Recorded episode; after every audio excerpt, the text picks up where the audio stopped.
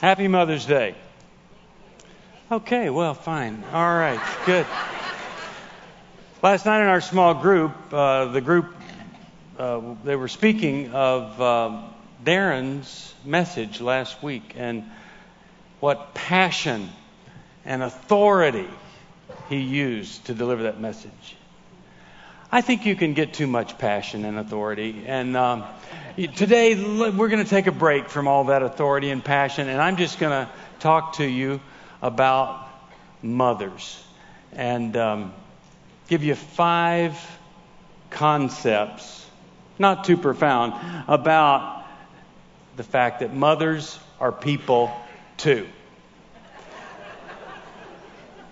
Lisa Zamaski joined a mommy group of smart, educated, professional women to support each other. She pushed her stroller up to the place where strollers are supposed to be left for the group.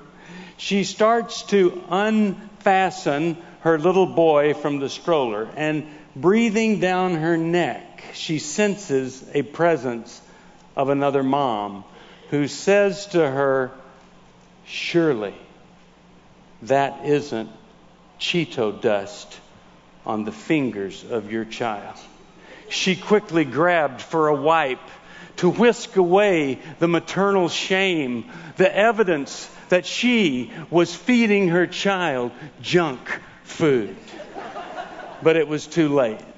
She had been nailed by the other mothers as ineffective and inappropriate and defective in her mothering that she should give a child a Cheeto. she decided maybe it wasn't the group for her. But what an example of how mothering is kind of a spectator sport in some ways. We have all these expectations and high standards uh, of, of a mother and what she should be able to do. But, you know, mothers are people too.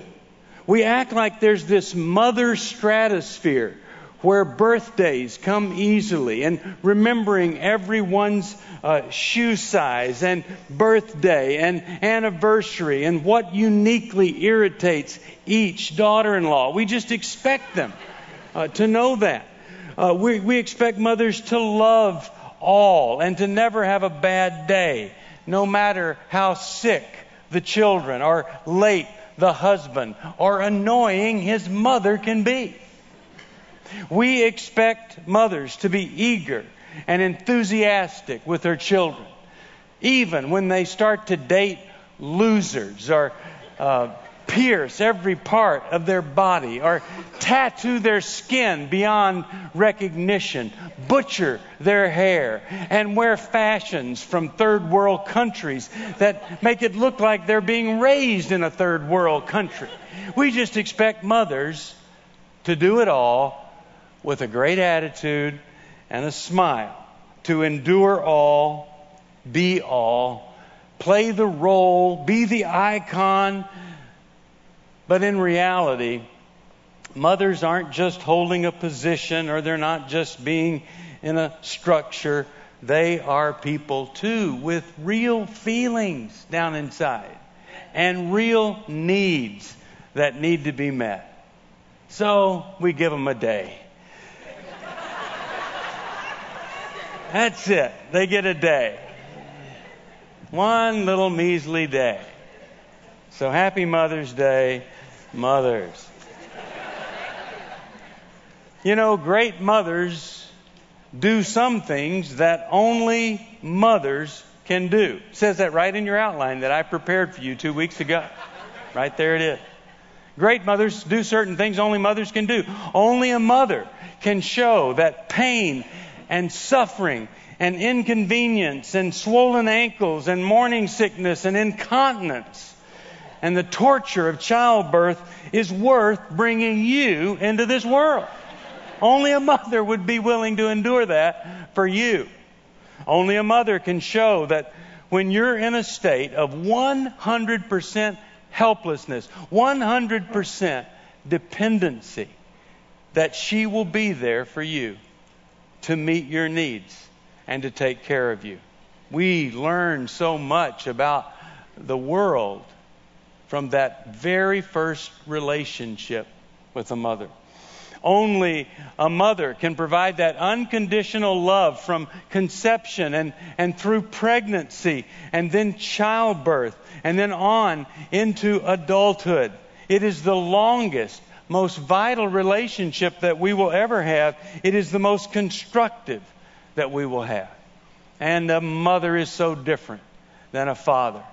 I'm married to the best mother I know. I thought she was a great mother last year. This past year, she should enter the Hall of Fame in what I saw in her mothering this past year. It's just so different than me. When one of the kids get, gets hurt, I walk in. Where was the infraction? Where did it occur? Where is it hurting? Who is responsible? Who needs to be punished for this? And she comes in and just picks up the child and loves them. Very, very different approach. I'm so grateful that God had this idea for the uniqueness of mothers. To prepare for this message, I searched the literature. I searched through volumes of history. Actually, I Googled to find, um, to find an example of godly motherhood. The example that, that is, is kind of like the ultimate that shows what God means for a mother to be. And there in the literature it was the mother of Dumbo the elephant.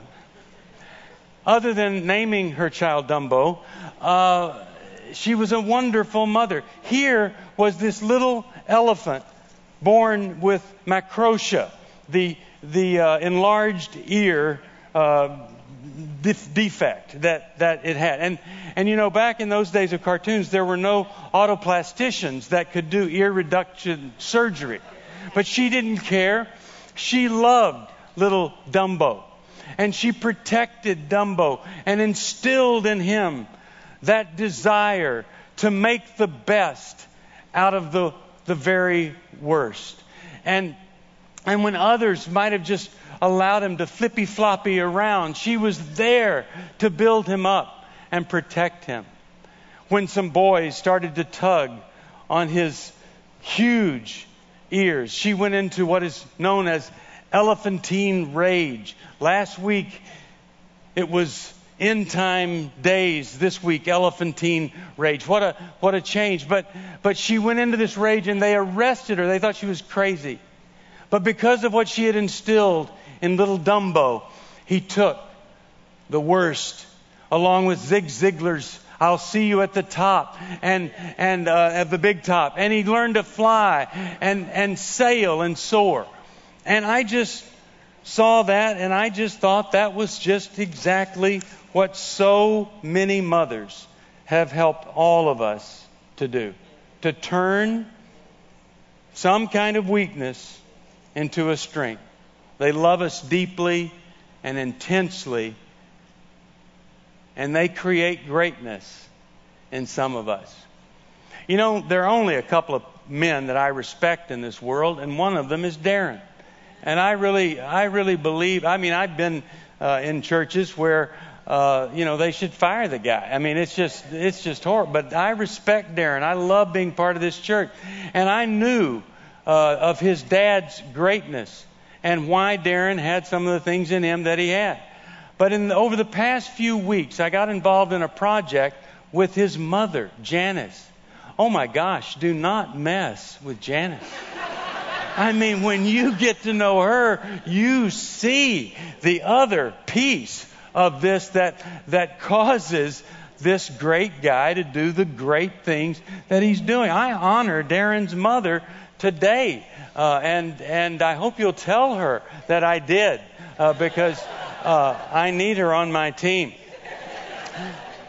There's a, a great Spanish proverb that says, An ounce of mother is worth a pound of priest. They really believe that around my house. And it is true. Mothers have such an influence on us because they love us like God loves us. 1 Corinthians 13 7 says, Love never gives up, never loses faith, is always hopeful, and endures through every circumstances. But mothers are people too. They are great people and they deserve our respect. They're so smart and wise. One little girl went up to her mother and said, Mom, Dad said you are wrong. Really? What did he say? Well, you say that God created us and made us from Adam and Eve. And Dad said that we evolved from monkeys. And the wise mother said, Yes, he was talking about his side of the family. These are smart people, and they deserve our respect. There was a, a, a, police recruit who wanted to be an officer, and he was taking the final test, and they said, Okay, so what are you going to do if you are forced in this horrible situation to go in and arrest your mother? And he said, I'm calling for backup. Mothers are, are great to the degree that we support and we respect them. And one of the greatest thing, if not the greatest thing that a father can do is to show respect and support for the mother of the children. Because that is showing the son how to love the future mother of his children. And it is also showing a daughter a model of the kind of love that she can be and should be looking for. What I'm saying is how we support and how we respect a mother becomes destiny for our children. And so we cannot honor and respect and support mothers enough. One strong mother wrote this I am not your friend, I am your mother. I will stalk you. I will flip out on you. I will lecture you. I will drive you insane. I will be your worst nightmare. And I will hunt you down like a bloodhound when needed because I love you. When you understand that, I will know that you are a responsible adult. You will never find someone who loves, prays, cares, and worries about you more than I do. Mothers deserve our support and our respect, they become great with it. Philippians 4 8. And now, dear brothers and sisters, one final thing. Fix your thoughts on what is true and honorable and right and pure and lovely and admirable. Think about these things that are excellent and worthy of praise. That's how we need to think about mothers, is to focus on those great and wonderful attributes because it is not be easy being a mother. Mothers are real people. Some people think that mothers are mere guinea pigs in an experiment to prove that life can be sustained without sleep. First, they deliver us obstetrically, and then they deliver us by automobile for the rest of our teen years. They get no rest. But not all mothers are alike, or likable, or like Jesus, because mothers are people too. There's some really crummy examples of mothers. In the Bible, there's kind of the mother of all bad mothers, and her name is Athaliah. Athaliah, her son was going to be king, but he got killed. Rather than her mourn his death, she wipes out the rest of the family, all the descendants, including the grandchildren. She missed one who would later be king. But she wipes everybody else out so that she could become the ruler of Israel. And she did. She's the only female that was ever ruler over Israel. She did it for six years. But she's kind of the ultimate example of bad mothers out of the Bible. In history, we see all sorts of bad mothering. In the news today, it is not uncommon to see examples of horrific mothering. There's this, um, this one thing uh, called Munchausen syndrome by proxy, where a mother injures her child or sickens her child so that she can receive attention and sympathy for caring for this child. And there have been some horrific examples of that. We can see it uh, every day. So one person said that the evidence of bad mothering is perfectionism and impatience and lack of nurturing, obsessed with staying young, partying, being self centered, obsessively materialistic, and self destructive. Obvious signs of a crummy mother. Not all mothers are like Jesus, are likable. But over this past year, I have become so sensitive to a type of defective mothering. It has broken my heart to see one of the forms of mothering that is so sick and not so obvious. And it comes in the form of enabling evil to exist in the home. The mother that looks the other direction, that allows something horrible to exist, excuses it, ignores it, lets it happen, looking the other way out of fear, keeping the peace, maintaining status quo. I heard of an example of a young girl who was being sexually molested. And as she was being molested, she saw her mother walk through an open doorway and see what was happening. And rather than intervene and call the police and, and do something, she said she watched her mother look the other way and walk away. What a horrible thing. Sometimes to be a mother, a godly mother, you have to make a bold move and work through your fear and not allow evil to exist in a home. And if you were affected by a mother like that, Philippians 4 9 is a verse for you that says, And this same God who takes care of me will supply all your needs from his glorious riches, which have been given to us in Christ Jesus. God's a great healer.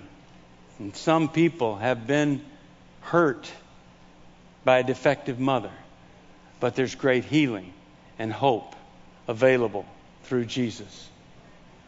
Fourth point is that it's never too late to be a godly mother and have a godly influence. It's never too late. Luke 137 says nothing is impossible with God. If you turn your defective life over to God, God can raise up a godly mother out of it. There's a, a wonderful story in 2 Samuel 21. It's kind of a sad story, but it exemplifies motherhood to the very end. It's the story of Rizpah. Rizpah was not the wife of Saul, she was a concubine, and he had two sons from their union. When David took the throne, the country remained in famine for three years, and he finally asked God, God, why the famine? And God says, because Saul tried to kill uh, all of the Gibeonites, and Israel had promised not to, not to harm them. So David goes to the Gibeonites and says, What could I do to make up for it? And they say, Why don't you wipe out Saul's descendants? And David agreed. And up on a hill, he takes seven descendants, including those two boys that were the, the boys of this con- concubine. Their names were Armoni, which later would become Armani, and the clothing designer, and uh, Mephibosheth, which they called, of course, Meph uh, for short. And these boys were killed up on this mountain to make it right for what Saul had done. And what did their mother do? Rizpah went up to the top of that mountain and she spread her burlap and sackcloth and she stayed there for six months and fought off the birds that would pluck out their eyes and the wild animals that would want to rip their flesh.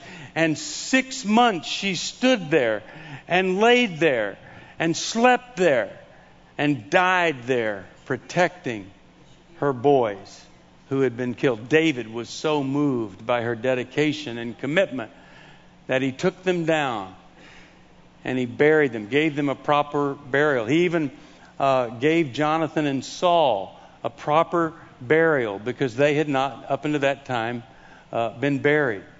So, this godly mother had an impact even in the death of her boys. What a what an amazing story. And so many children of godly mothers are hanging out in the wrong place, are being devoured, and, and you know, all you can do is stay there and love them and not abandon them and not give up when it would be easier to do so. So it's never too late to become a godly mother. It's also never too early. I have always admired those mothers who made a decision to sacrifice long before the baby was even born, who made a decision that it would be better for someone else to raise their child so that that child would have an opportunity that they could not give them. Jochebed, the mother of Moses, did that. She essentially gave Moses up for adoption, put him in the basket, put him in the river. Otherwise, he would be killed. And she makes this sacrifice so he could be in a better place. That's what mothers do who allow their children to be adopted. When I was running Women of Faith, one of the speakers was Thelma Wells. And uh, Thelma was raised by her grandmother. And her mother lived in the southern part of Dallas. And she couldn't understand why she was being raised by her grandmother when her mother lived down in southern Dallas. At age seven, she was very forceful and powerful, and she convinced her grandmother that she should go and spend the night with her mother. And she goes down there to South Dallas and discovers that her mother doesn't have a house. She lives in a tent, doesn't have plumbing, doesn't have a bed. She sleeps on a cot. And Thelma wept through the night, afraid and ready to leave and go back. And in the morning, her mother said to her, You see, Thelma, I didn't give you up. I just allowed you to live in a better place than I could never I could never provide it for you. I see moms doing that all the time, having that kind of courage. Last Saturday, I watched my 22 year old daughter walk across the stage and get her diploma. Madeline is such a blessing to my life. Thank you. Thank you. $160,000 worth of applause could not cover the cost of that education. But I got to see that because a mother was willing to let Madeline be raised in a home that she couldn't provide. And when Madeline filled out that essay to try to be uh, accepted into that university, she wrote, I was adopted at birth, but it always seemed as if it was meant to be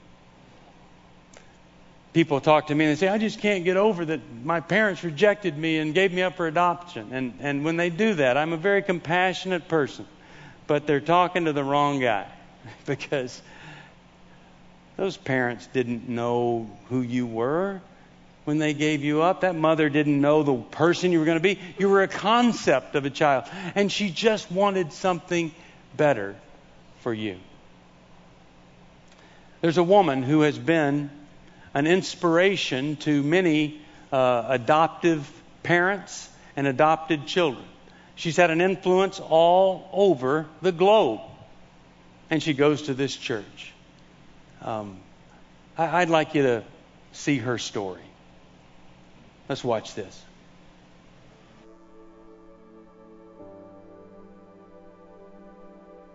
Hi, my name is Sherrie Eldridge, and I was adopted at 10 days of age.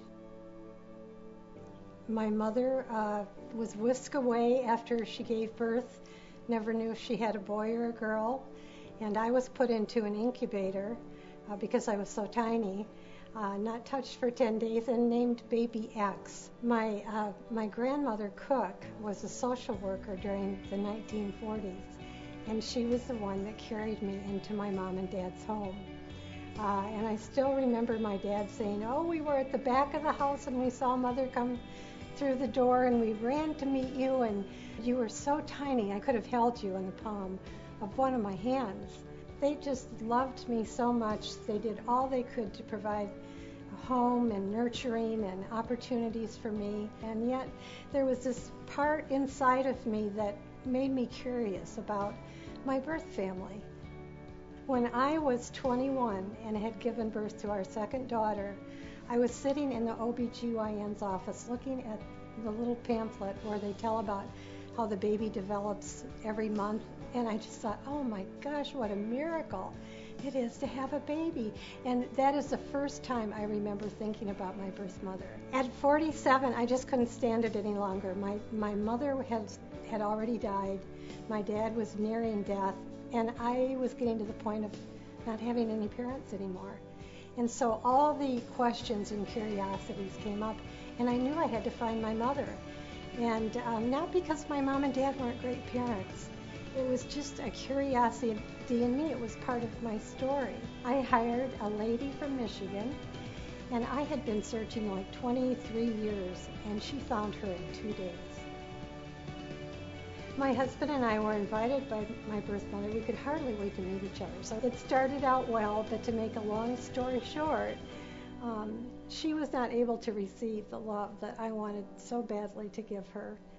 And that was it. She just didn't want anything more. And so I hung up the phone, started sobbing, and um, just sobbed until the Lord spoke to me during that time the words of Scripture came to mind, and these were the words Isaiah 49 15 to 16. Can a mother forget the baby at her breast and have no compassion on the child she has borne? Yes, she may, but I will never forget you, Sherrie. See, I have engraved you on the palms of my hands. In your walls, your life is always before me. I'll never forget you. And so it took me a while to really process that and understand that that was the Lord standing there with me in my deepest fear. And what I realized is that the love and comfort of Jesus is deeper than anything life can throw at me. You know, when you begin to see your life through God's eyes, you will know who you are. And I don't know how much more exciting it can get than that. it's just so wonderful. Hmm. Well, Sherrie, what a great job she does. Never too late to be a godly mother, never too early. And I honor all of those women who have brought a child into this world and allowed them to be raised in a better place. The final point is simply this, and that is that God is a father who loves us like a mother. He loves us like a mother because mothers are people too, and since people, mothers, are made in the image of God, part of God is reflected. The nature of God is reflected in the love that comes from a mother. Samuel Taylor Coleridge said, There is a religion in all deep love, but the love of a mother is the veil of a softer light between the heart and the Heavenly Father. And I read that and I thought, I have no idea what that means. But it sounded so beautiful, I wanted to include it, and so maybe you could figure out what it means and it would uh, get back to me on that. But anyway, there's a lot of mother love that comes from God. Um, El Shaddai, which means God Almighty. Actually, the, the root can, can be traced to meaning the many breasted one, the one that provides all nourishment and, and, uh, and, and sustenance to all of us.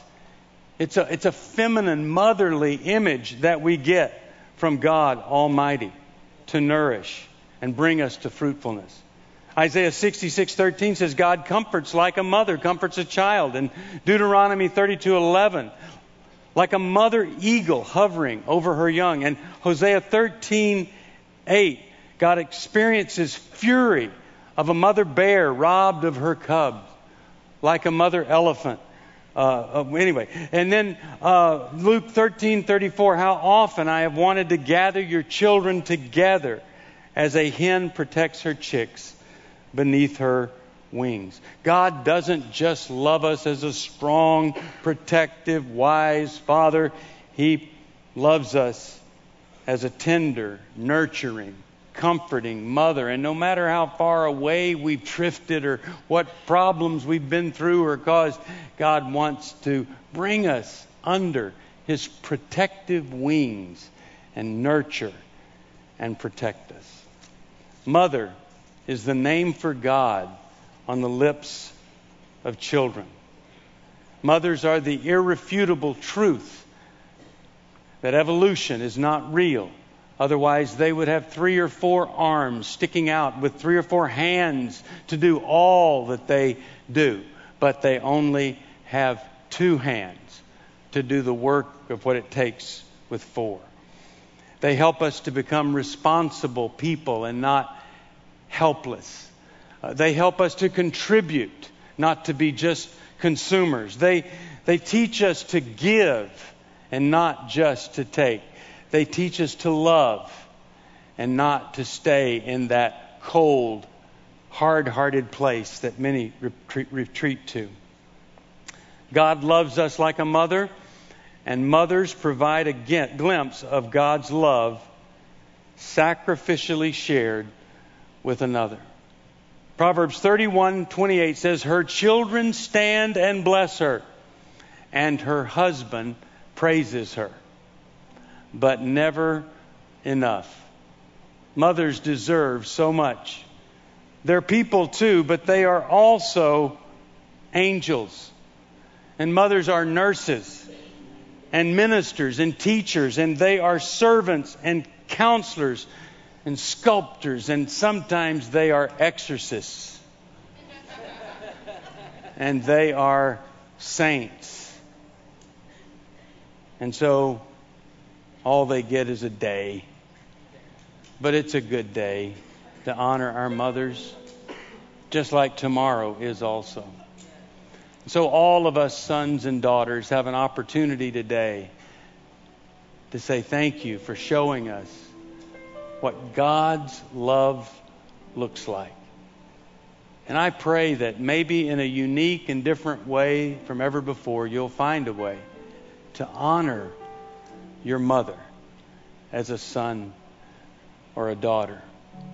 And if you have been hurt in that relationship, that you'll allow God to meet every need that you have especially the need for healing. Pray with me, if you will. Lord, thank you for the fascinating way that you have created mothers so different than fathers.